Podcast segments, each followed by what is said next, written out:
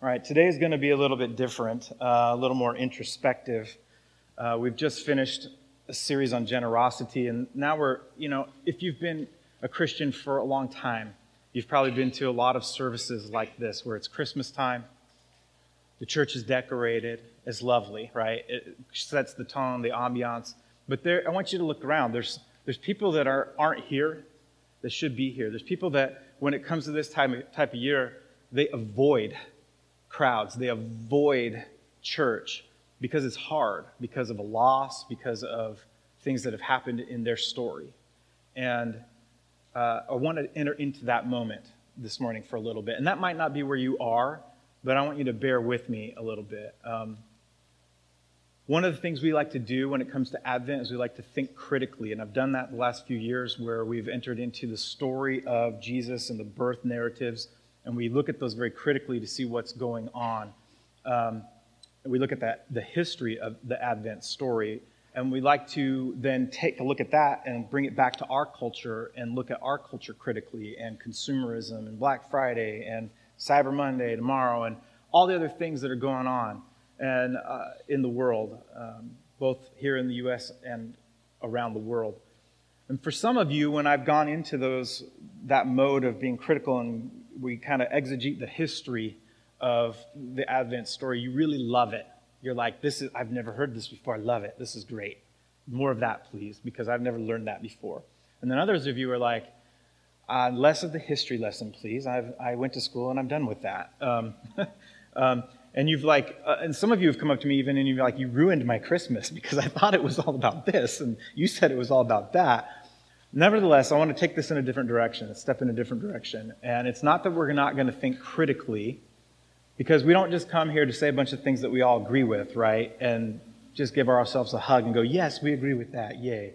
That's not what this is about. Um, we're here to think critically, but we want to, we want to be challenged and we want to grow. We want to hear what God has to say for us. And it'll probably be, probably be challenging, I would think, because He's God and we're not. But what we want to do for Advent this year is we want to ask a question. If Jesus were celebrating his birthday, how would he invite us to celebrate it? How would he invite us to do that? Because that's what this Christmas thing is all about. Like all the hype in the stores and all the stuff on the TV and all the stuff that's flooding into your inbox about sales, 20% sales. And by the way, 20%, come on. Like, I don't even look at it unless it's 50. But, like, all that stuff, none of that, none of this would be here if it weren't for the Christmas story, right? If it weren't for Advent. We believe that Advent gives us a roadmap uh, for how to navigate the stuff that's in life. Advent has these four weeks uh, that Beth and my kids alluded to with the first candle that we lit this morning on the Advent wreath, the hope candle. Um, the whole thing is designed for us to gear up the anticipation of the coming Christ child. Like, it's a big deal. But why is it a big deal? Why is it a big deal? These four weeks, they, I think they do produce for us a pretty good roadmap of the things Jesus would want us to point out for his birthday. Like, celebrate this, celebrate these things. But why? The first week of Advent is always about hope. It's always what the theme is. It's about hope. But here's the deal we all want hope, right? We want hope. We, we did that on purpose with the part where Beth handed the, put the microphone over to my daughter because her middle name is Hope. and she got to say her name and she was pretty excited about it. But um, you can't really, you can't grasp hope. You can't wrap it up and put it in a present and put it under the tree, right? You can't do that. The deal is, is you can't really appreciate hope unless you're willing to connect with hopelessness. And that's part of this story, and it's part of our stories, this very human part of who we are. You can't really grasp hope if you're not willing to look at your own despair. Hope is kind of empty, hope is kind of hollow on its own. It only means something because of our despair and because of our hopelessness. I now have hope because in the midst of this hopelessness, in the midst of something dark and bad and not good and uncomfortable, something better happens and lifts us out of that. Jesus, right? So Advent always starts in this dark, hopeless place. It does. It is why when you come to a Christmas Eve service and they have the candlelight service and it's all dark, or it's why when you go to a Tenebrae service around Easter and everything is silent and dark, when you light a candle, it's a big deal. That light in the darkness. And that's where the original Christmas story started. The original story about the birth of Jesus happens in the middle of what many scholars call the silent years. The people of God, the, the nation of Israel, has not heard from God in centuries. You remember that one page in the middle of your Old Testament, New Testament, that blank page? Just write 400 on it, approximately. Okay? 400 years of God not showing up or saying anything or speaking to them.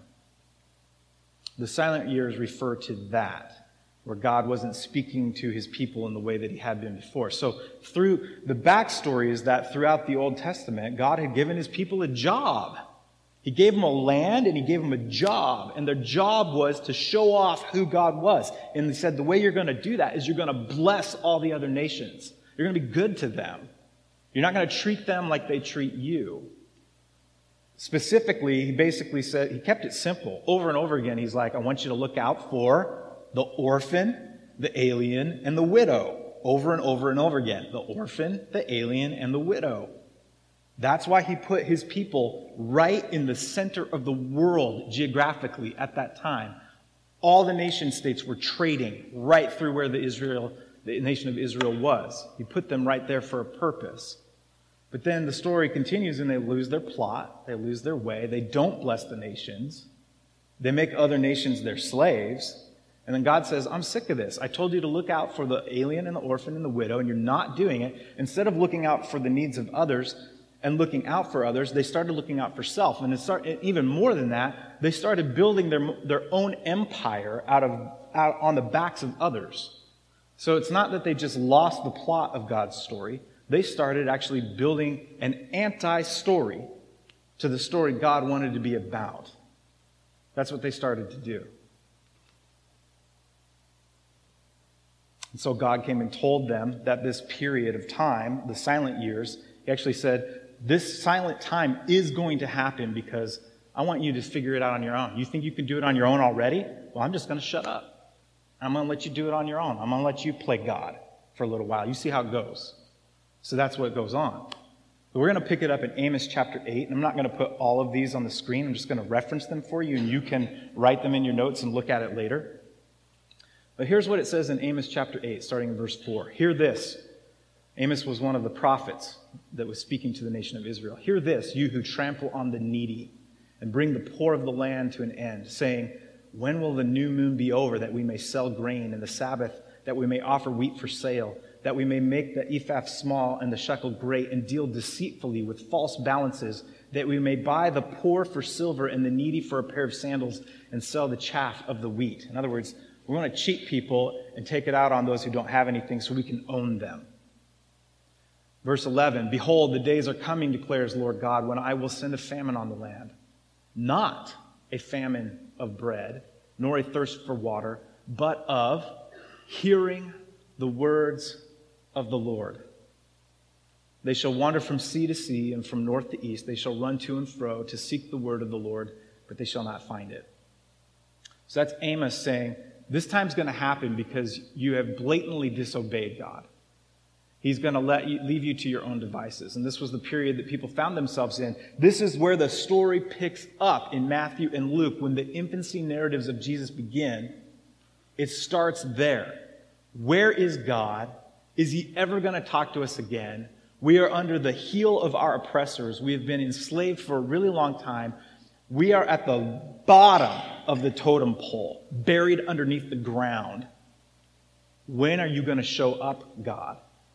It was my great, great, great, great, great, great, great grandfather who screwed this up. Why are you still punishing me?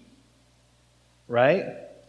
And I'm still paying for it. And they found themselves in this season and that is where the Christmas story begins. That is how Advent started. And all of a sudden, a star shows up, and there's rumors of a baby being born.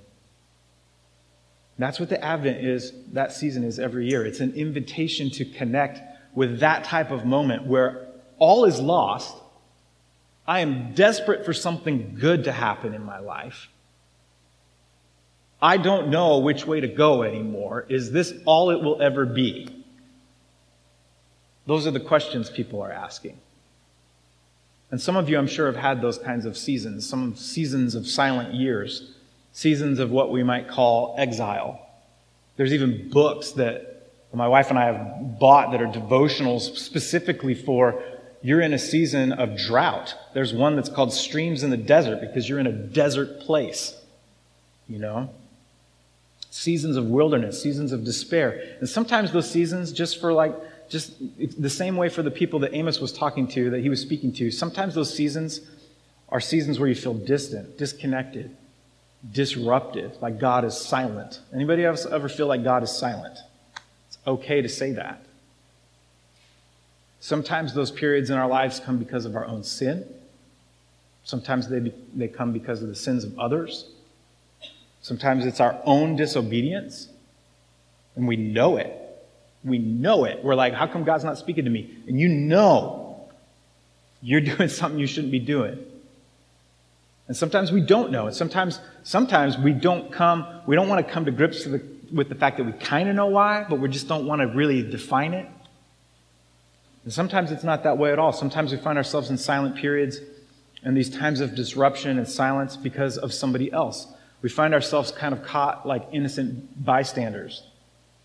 Something fresh on my mind after yesterday and last night with the violence that's in our news all the time these days. I mean, we basically keep a pack of candles at the church all the time so that we can open our chapel in these moments of darkness and light candles to bring light into the world and pray.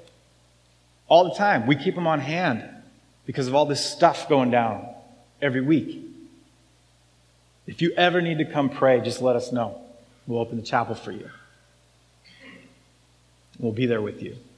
Sometimes it's with a family member who this person keeps on making the same bad decision over and over and over again. And it's their decision to make, but it affects you. Does anybody know what I'm talking about? Yeah. Sometimes our time of despair is not our fault. And sometimes it's not anybody's fault. Sometimes it's just that four letter word that we don't want to talk about life. It's just life. Sometimes that's just the way it is, folks. But what I love about the scriptures is that the scriptures, when it comes to these instances like this, they don't go away and hide. They don't budge. They don't, they don't dodge these questions. The scriptures are very, very good at creating a space for you and me to be very real and genuine and authentic with ourselves and with each other and express these dark corners and dark seasons of our life. There's a section in your Bible, it's right in the middle. If you just open your Bible, usually right to the middle, it's right in there. It's called Psalms. And it's very, very good for this if you, if you just spend some time there. Um, there have been times when I don't know what to pray. I I'm like, I'm at the end. And so what I'll do is I'll get out a piece of paper or a journal and I'll flip open to the Psalms and I'll just, oh, that one's not it, that one's not it, that one's it. I'm going to write this one down and I'm going to write it again and I'm going to write it again because that has to be my words. Okay? There's a psalm for every range of emotions. There are psalms for praise, there are psalms for celebration, there are psalms for sadness, for mourning, for grief, for lament. Are you full of anger and you want vengeance on somebody? There's a psalm for that, right? Are you full of fear? There's a psalm for that. Here's what part of what, like part one of today's sermon that I want to convey to you is, is simply this. You can pray the Psalms to express your feelings. You can, you can pray them to express your feelings when you don't have the words, when you don't know what else to say, when you think, if I really told you, God, what I think, you can't handle it, just pray the Psalms. That is why they are there. Let's take a look at one Psalm 83. I'm just going to read this to you. O God, do not remain silent. Do not turn a deaf ear. Do not stand aloof, O God. See how your enemies growl, how your foes rear their heads. With cunning, they conspire against your people. They plot against those you cherish. Come, they say, let us destroy them as a nation so that Israel's name is remembered no more. With one mind, they plot together. They form an alliance against you. The tents of Edom and the Ishmaelites of Moab and the Hagrites, Byblos, Ammon, and Amalek, Philistia, with the people of Tyre. Even Assyria has joined them to reinforce Lot's descendants. Do to them as you did to Midian, as you did to Sisera and Jabin at the river of Kishon, who perished at Endor, which is why Star Wars is really good, if you get the reference. It's in the Bible.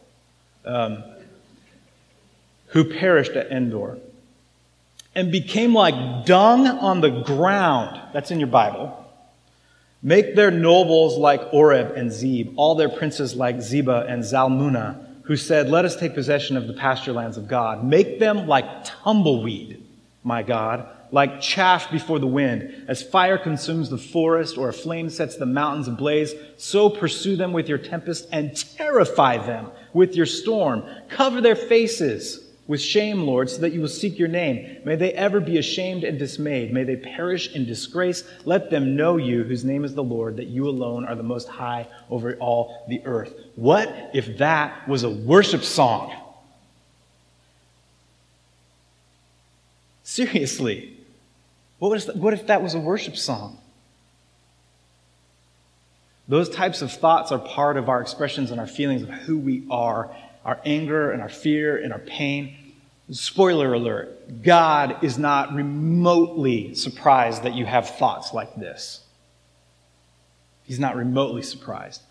It's not like you put words to these thoughts in your head and God's like, oh my gosh, can't believe you think that. He knows you think it, He knows you feel it.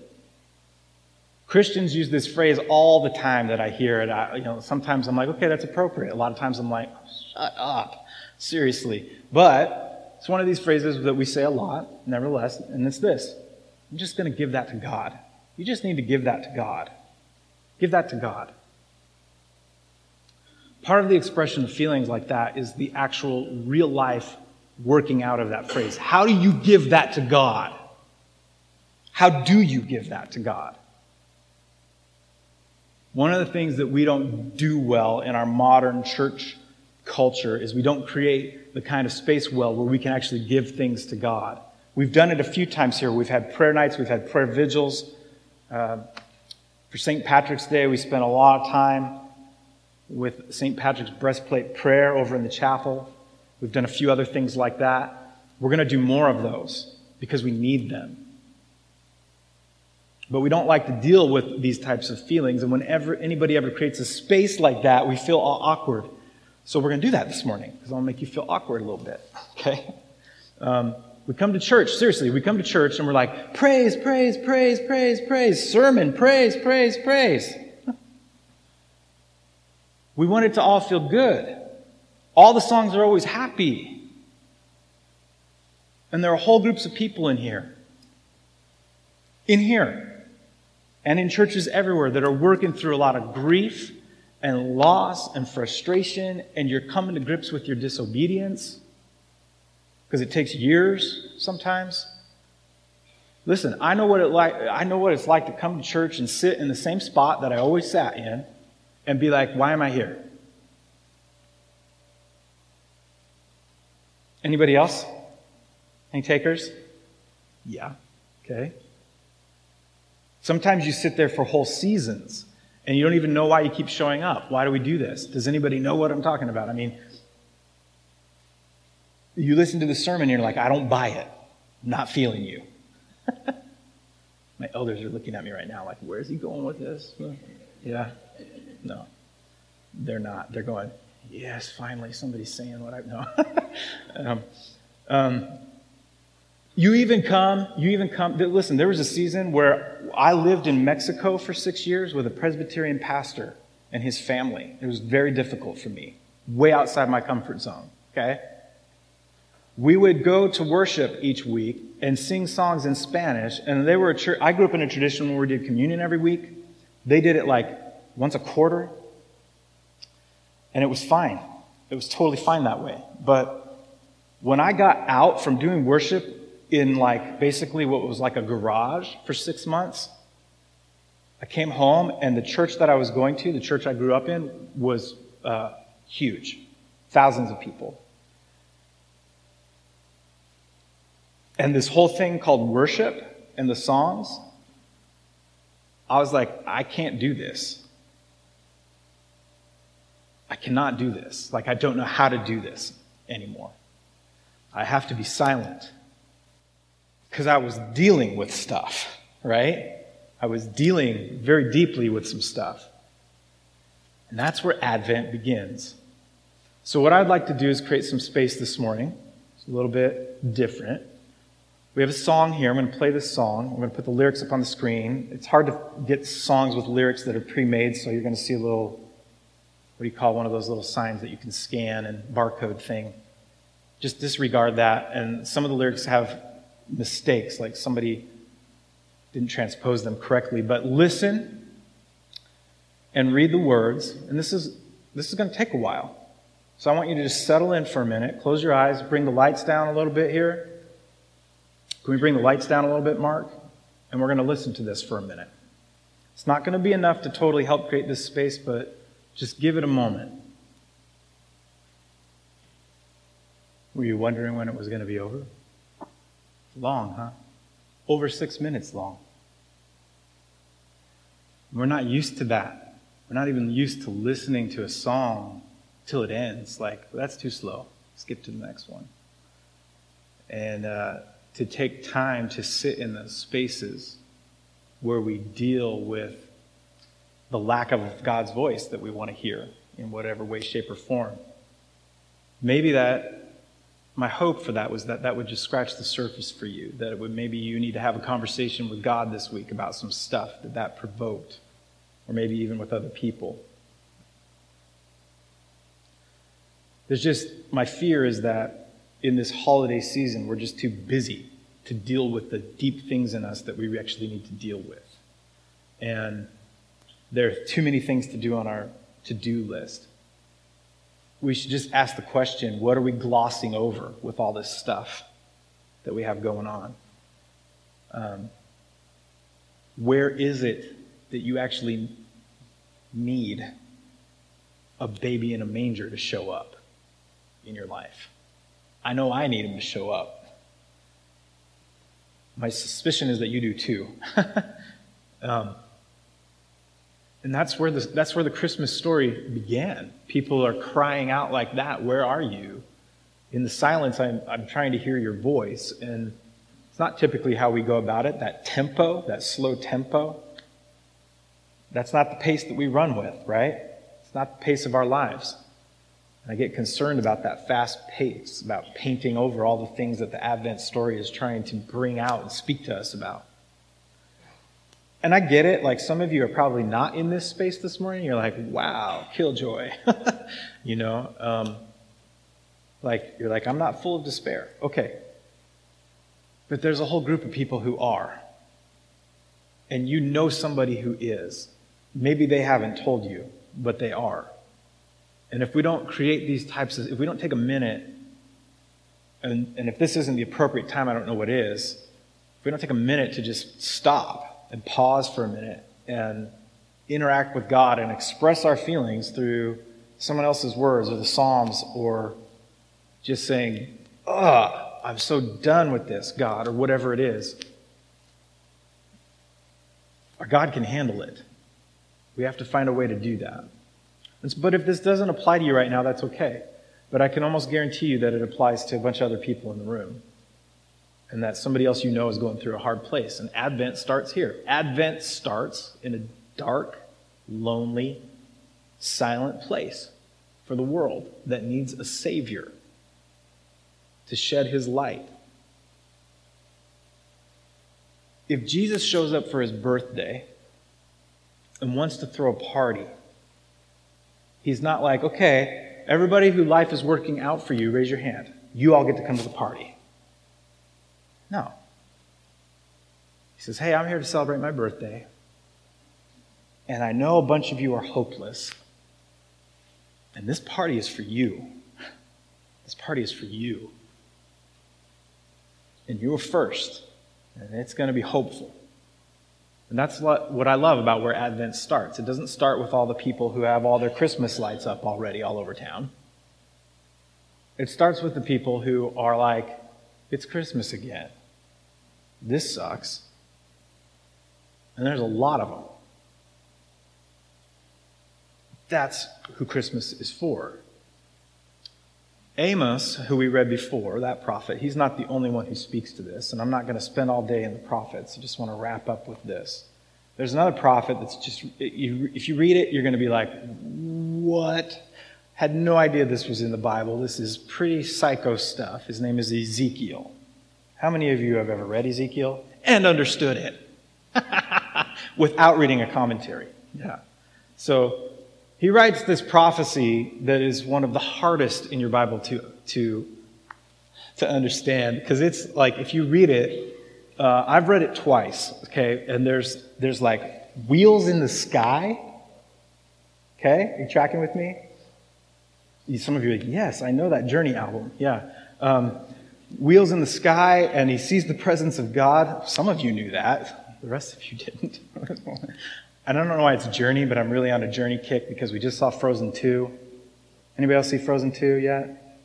Let me tell you about it. I'm just kidding. I won't spoil it for you. But all the songs are like from Chicago and Journey, like total rip-offs. And but they, we did exactly what they wanted, and we're like, hey kids, you should listen to some Journey and some Chicago. anyway, Ezekiel, that's his theme band. And he's like, there's wheels in the sky, and there's all this stuff floating around and there's creatures with a bunch of faces, and there's a crystal ocean, and you're like, this guy is tripping, okay? The whole point, let me boil it down for you, the whole point of his prophecy and all these visions and things that he's having is that he has seen the presence of God, something that everyone is yearning for. He has seen the presence of God, and it's glorious, absolutely glorious. And He comes to Ezekiel chapter 10. He says, I've seen the presence of God. And he says to Israel in chapter 10, Your whole life is about to fall apart. It's going to be shattered. It's going to be shredded and ripped apart. You're going to be carted off into slavery to Babylon. But I have seen the presence of God. I have seen it I've seen it rise up out of the temple, and I've seen it head east. And you're like, why should we care? Why should we care, right? Because that's where the people of God are headed. They're, be, they're getting carted off to the east, to a dark, lonely, silent place. And Ezekiel is one of these prophets that is alluding to Emmanuel, God with us. He's a Christmas prophet. 500 years before Jesus comes on the scene, and that whole story, the people of God are like, God's presence is in one place. It's in the temple, and it only stays there. And if our temple is destroyed and we are carted off to another country, we are no longer in God's presence, and He will not be able to speak to us, and there will be no help and there is no silver lining, and it will never get better. And Ezekiel just says, he just kind of slips this in there, and he says, God left the temple and he headed east with you. He went with you.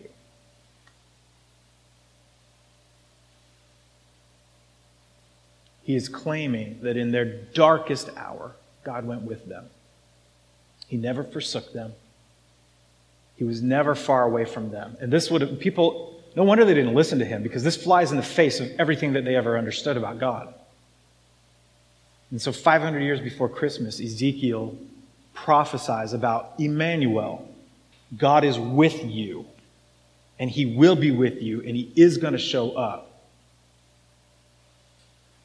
Now, I don't know how many of you are experiencing some kind of desert place, some kind of Babylonian captivity in your life. I, my guess is that if you're my age or older, you've been through quite a few of those. A time of exile, maybe a, a wilderness, if you will.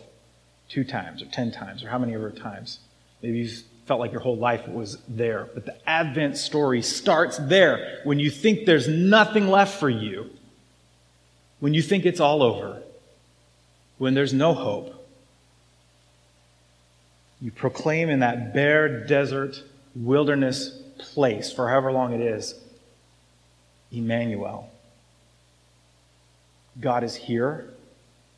He is with us. He gives us hope. He is a light in the darkness. And Advent invites you to hang on to this hope, even in the darkest places in your life, to believe that God is at work in the darkest places in your life. If you need a little hope this morning, and I, I spoke with some of you earlier, and I know deeply that some of you do, this is what this Christmas thing is all about. And the message is this let me sum it all up God will never, ever leave your side. He will never, ever leave your side, even in your darkest chapters. I want you to believe and hang on that hope because this is where Advent begins. This is what we celebrate today as we enter into this Advent season. In a minute, I'm going to invite you to come to this table, and you're, I recommend that you come to the middle table if you can. Come down the center aisles and then return that way.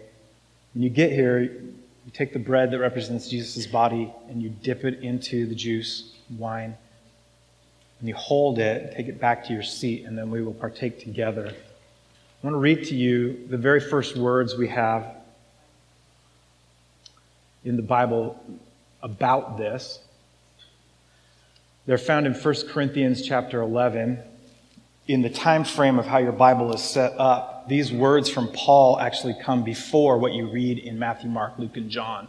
They are the earliest witness we have to the early traditions that the Christians had.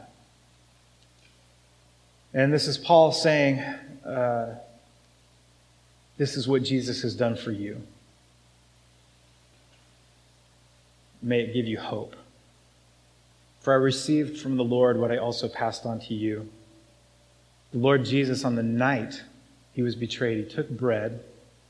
When he had given thanks, he broke it and said, This is my body, which is for you. Do this in remembrance of me. In the same way, after supper, he took the cup, saying, This cup is the new covenant in my blood. Do this whenever you drink it in remembrance of me. For whenever you eat this bread and drink this cup, you proclaim the Lord's death until he comes. Come when you're ready.